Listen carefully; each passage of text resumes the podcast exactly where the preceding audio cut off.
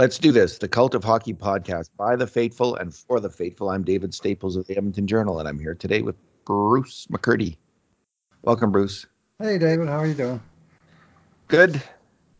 Another Oilers loss, three to one to the mighty Detroit Red Wings, um, in a game that uh, the Oilers were not really in until the last seven minutes. Detroit soundly outplayed them after the first two periods, Bruce, the grade A scoring chances were 11 to 5 for Detroit. They ended up um, 13 to 9 because the Oilers had a had a bit of a spurt at the end. But this was uh, another weak effort from the Oilers. But I'm actually not personally focused on effort. I'm focused on the skill and speed of this team. I just think it's it's still lacking in a couple key spots. They've they've they fixed a few things, Bruce, but that's going to be my theme tonight. So we'll do our two good things, two bad things, and two numbers podcast. What is your good thing? Well, it seems inappropriate to start with a good thing off of that game, but uh, since that's our usual order of business, I guess we'll have to do it. Uh, I I like the one new line uh, featuring Ryan Nugent Hopkins between Khaira and Sam Gagner. I, I, thought they had some chemistry. I thought they had a lot of possession, and certainly the uh, uh, uh, the flow place uh, charts show that uh, shot attempts with Nuge on the ice 18-4, 4 against Gagner 19 to 5. Khaira 16 to 4. Like they were dominating the possession time. And among the three of them, they had 11 shots six by Nuge, three by Khaira, two by Gagner, and, so, and some pretty decent looks. So, uh, Dave Tippett's attempt to uh, uh, breathe new light into the bottom nine had at least a, a, a, flicker of a flame on one of the three lines, and that would be uh, the one featuring uh, Danuge. I didn't mind that Haas line either. Actually, I I don't know what their um, numbers are like on shots, but I thought Haas looked good, fast out there. Pretty good. Uh, seven to two in shot attempts for Haas, and it was the first line that got smoked. And uh, yeah, yeah, the first line was exposed and by my good thing. And usually I pick an Oiler good thing, but tonight I was just so impressed with the speed of um, Larkin and what's his name? Athanasiou. Athanasiou. Is that yes. correct? Yeah. That guy is fast, and Larkin is fast. They just uh, uh, Ethan Bear is going to be having some nightmares about that. Yeah, um, I'm afraid he but is. you let like, those guys wind it up like that. How many defensemen in the NHL are going to uh, keep that player in front of him um, with no one getting on him through the neutral zone at all? Yeah.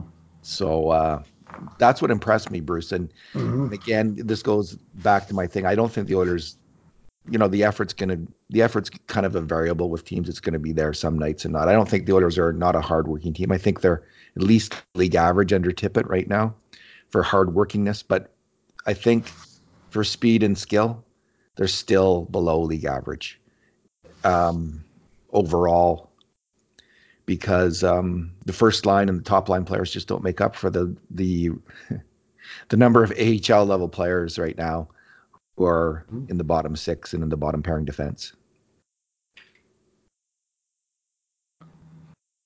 Yeah, well, it's hard to argue. Hard to argue. What's your bad thing? Uh, bad thing has to go to the start of the game again, and to me, like this is appalling.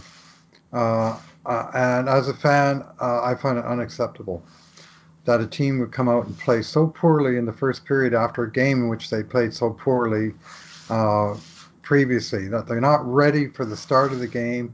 And yet the Oilers weren't even close to ready for the start of this game. You know, Detroit had a wide open two on one 15 seconds into the first period. Uh. This is what this is against our, our uh, Edmonton's um, uh, dedicated checking line. Well, certainly not a scoring line with uh, Riley Sheahan and uh, and company, and they got burned for two on one, like right off the bat. Uh, they spent the whole rest of the first minute chasing the puck around in their own zone while Detroit created all kinds of chaos. And there was Darnell Nurse nearly had to grab the puck in the crease to keep him from scoring. It was just chaos from the outset. Then the first line came out and they spent the second minute completely pinned in their own end, not able to win any puck battles, never able to get a hold of the puck and move it out. And they spent the whole first period basically on their heels. They were outshot 13 to 5. Uh, they got a penalty and uh, lost the face-off, spent the short power play chasing the puck around and eventually fishing it out of their net. And then, like has happened in every game lately, every single game, David, Last four games in a row, when the Oilers give up the first goal, they give up the second goal within 90 seconds later. Tonight it was 52 seconds. And what went from a 1 nothing, well, we're a little bit behind, we're going to have to fight back, came this 2 nothing crater that they were never able to pull their way out of for the entire rest of the game. And that's just lack of bloody attention to detail. And like I say, to, to this fan, it's just unacceptable that the team can't uh, pay a little bit more attention to you know, little details like when does the game start? How about being ready for that time? Not good enough. And I can't argue with you, Bruce. That's not speed and skill. That is that is focus. And how right many, now, this team has very little of that. How many two on ones did the Three Oilers on two? How, there was, I don't think they've given up more on even man rushes all year long. Mm-hmm. And maybe they're trying too hard. Maybe these bottom line players are trying too hard to create some offense and they're starting to take chances. I don't know. But like Detroit, fortunately, was unable to connect on a lot of passes and shots in those situations. They missed the net a ton of times and missed their passes a few times. Well, the second period, the Sheahan line didn't start the period because the Oilers started with some power play time, but they came out next and they gave up a three on two from center ice in because all three of the forwards got trapped deep in uh, in Detroit territory. All three of the zero goal forwards got trapped cheating for offense. Uh, that that play didn't connect. The puck went down the other end, and the same three guys got trapped in another wide open three on two from center ice in, like the same three checking line forwards gave up a three on two from center in where there wasn't an Oiler forward in the frame, let alone anywhere around the puck. That's exactly the sequence I was thinking of. And twice, first first Bertuzzi missed the net, and the second time he he I think he squandered his pass, like he didn't. Yeah, I mean they didn't connect, but uh, not not for want of opportunity. And, I mean, and wide open. Neil Neil blocked one with his stick, a two on one, and then I think Russell got one with his stick, a two on one. So there was just all kinds of them all game long, and um, Koskinen, you know, I, Koskinen got a few. Koskinen played pretty well, actually. I mean, they, I didn't love either of the goals on a certain level, but I didn't. I couldn't really blame him on either of the goals either. I mean, the the um the first one, Sheahan tried to make a, a play at right at the blue line at the to get the puck out, and after that, the the Oilers were kind of very wide open in their zone, so that shooter down low had all kinds of time to make the play. Now maybe Koskinen could have been more aggressive on him. And then the the second one, Bear completely screened. I thought Koskinen like it. Yeah. It was uh, a, it was a hell of a shot by someone you don't expect to make a hell of a shot. That Detroit defenseman Nemeth, but it was a hell of a shot to the top corner. But uh, Koskinen uh, might have had it, but after all three forwards got caught off on the, on the other side of the ice, and then coughed the puck up and one pass over, and, and Nemeth is able to walk right into the top of the face-off circle and step into it. Bear is left trying to cover one guy in front and the guy with the puck, and he winds up doing the wrong thing and screening the goalie. But uh, Bear Bear was kind of the last part of the sequence of pain. That was a yeah, that was Neil, a nasty uh, one. Neil and Chiasson messed up the pass out, and Haas was in the middle of nowhere instead of sort of covering a a zone, he was out to lunch. Uh, so it oh, was just not a not a pretty play. Yeah, not a pretty. Th- that was Exhibit and A. That was a game winner. You know. Yeah, gift. that's ex- that was Exhibit A, and them not being ready. That Neil Neil that was a kind of lack of sharpness. Neil not getting it onto Chiasson stick, like kind of blankly putting up the boards. Chase and there was an earlier looking for the pass. Chiasson not looking for the pass. You might blame him too. Yep. There was an earlier play where Draisaitl tried to hit Russell coming into the slot, mm-hmm. and um, and that uh, that ended up with a great A chance for Detroit because Russell couldn't quite reach it, and then Manning right. was up too high, and I think it was was that a breakaway? It was yep. a nasty chance. I think that was a breakaway. So yeah, they had like three breakaways at least, and all these two on ones and three on twos, and and uh, precious little in the way of defensive awareness from the forwards in particular. Compared to Detroit's forwards, who were checking like demons and covering the, the neutral zone and swarming around the slot and getting their sticks in the lane and deflecting passes and getting in the way of shots uh, all game long. And you know, it was uh, it really kind of stood out to me. Was, uh, Detroit uh, apparently needed this game more than Edmonton did.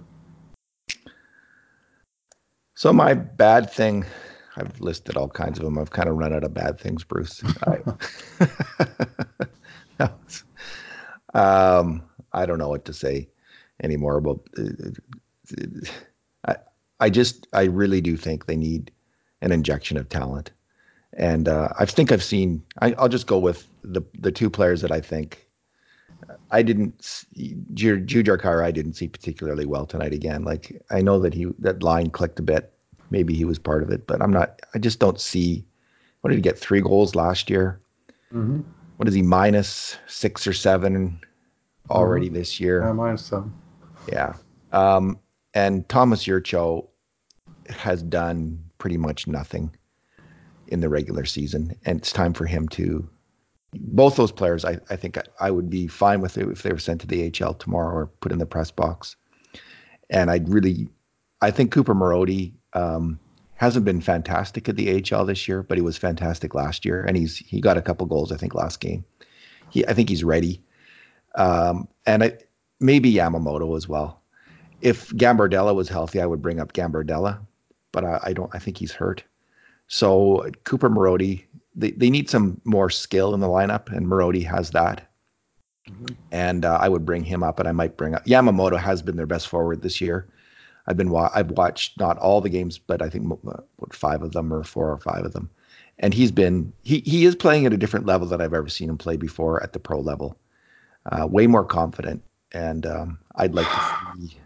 Well, I'll say this about Kailer Yamamoto: tread with care.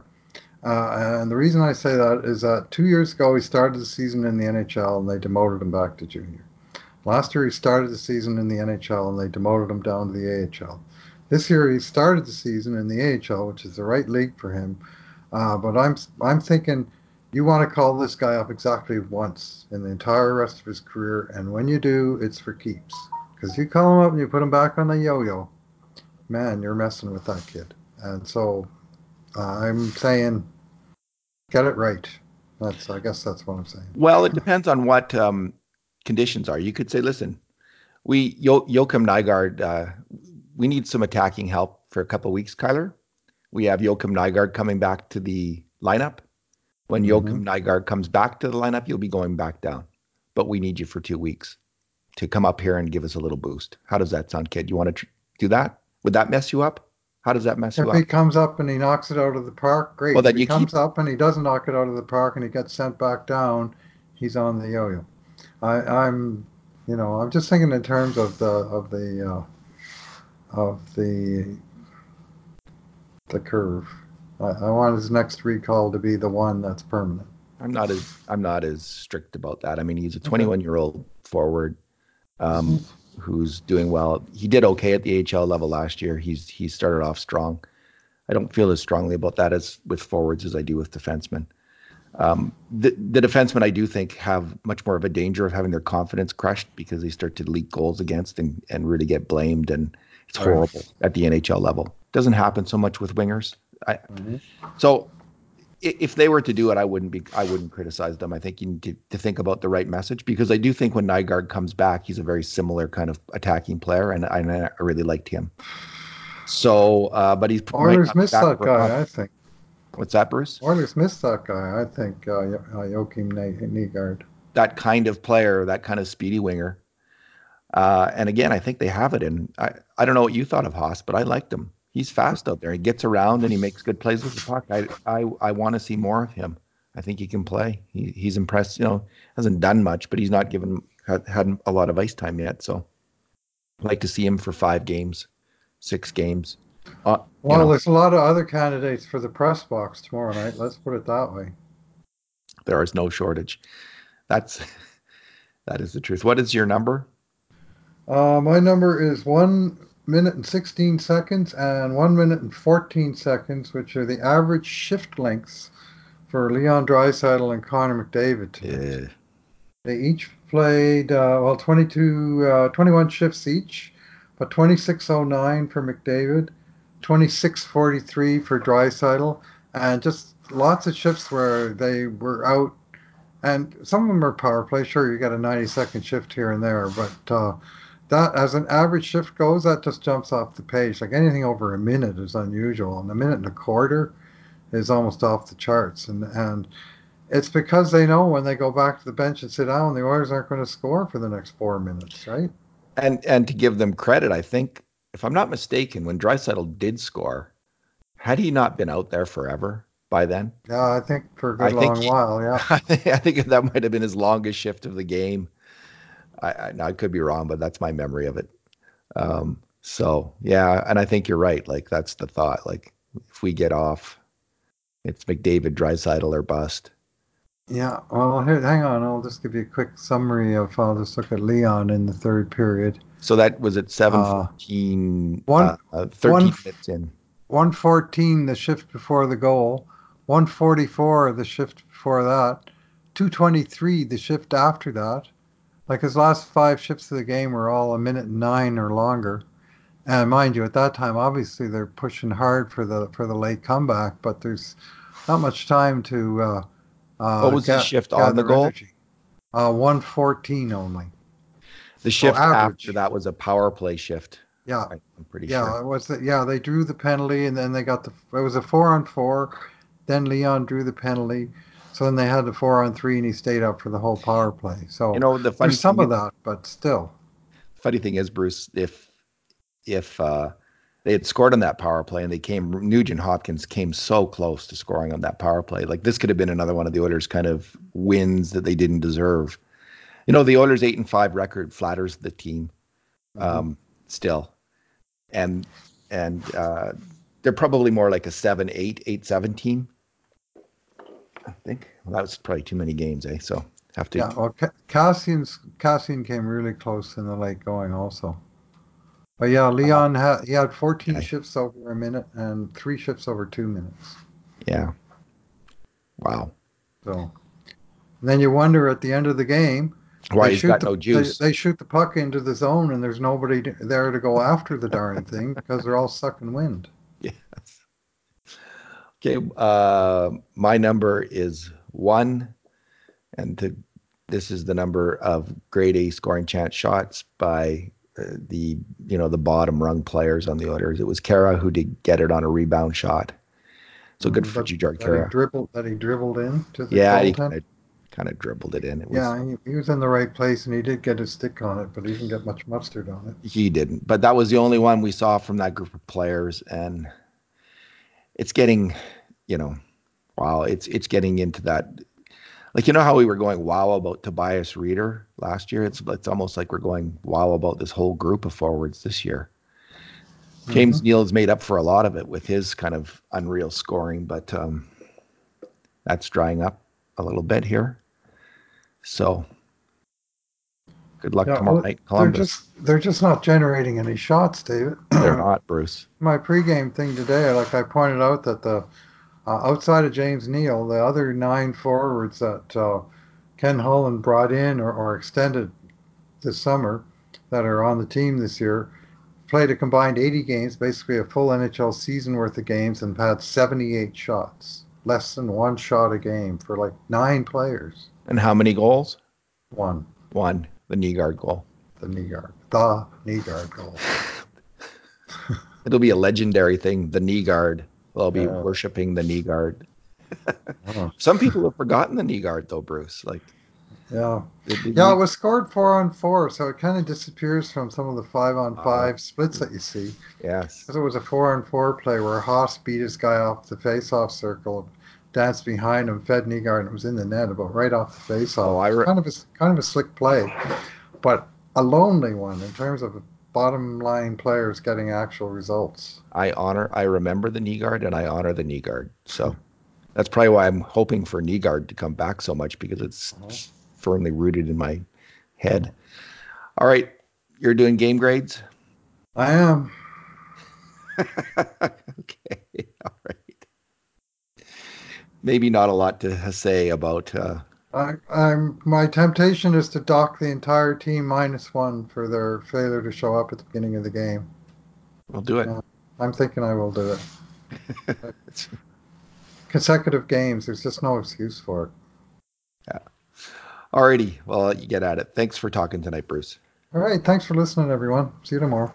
And in the meantime, and in between times, this has been another edition of the Cult of Hockey podcast.